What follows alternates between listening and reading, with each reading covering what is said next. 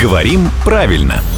Здравствуйте, Володя. Доброе утро. Мы неспешно собираем уже чемоданы для поездки в Вену, которая случится чуть больше, чем через неделю.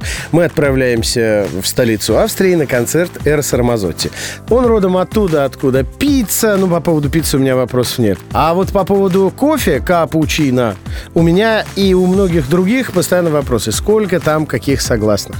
Потому что у кого-то там одних согласных больше, у других каких-то других согласных больше. Капучино это вам не пицца. Знаете, в чем между ними разница? Одно ешь, другое пьешь. А еще. А еще в капучино, по идее, в моей вселенной нет э, двойных согласных. Все правильно у вас, вселенная наша. Ну вот, я, я там главный, между прочим. Да.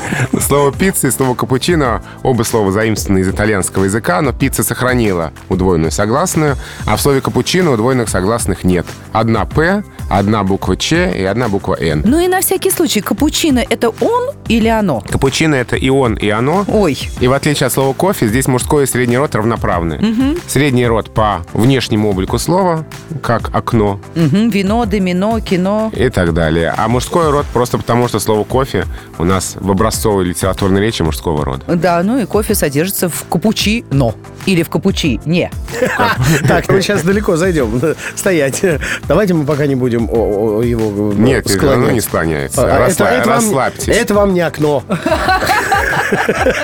Вот это вот каждое буднее утро, понимаете? Вот приходит Володя Пахомов и начинается в 7.50, потом в 8.50, потом в 9.50. Это главный редактор «Грамоты.ру».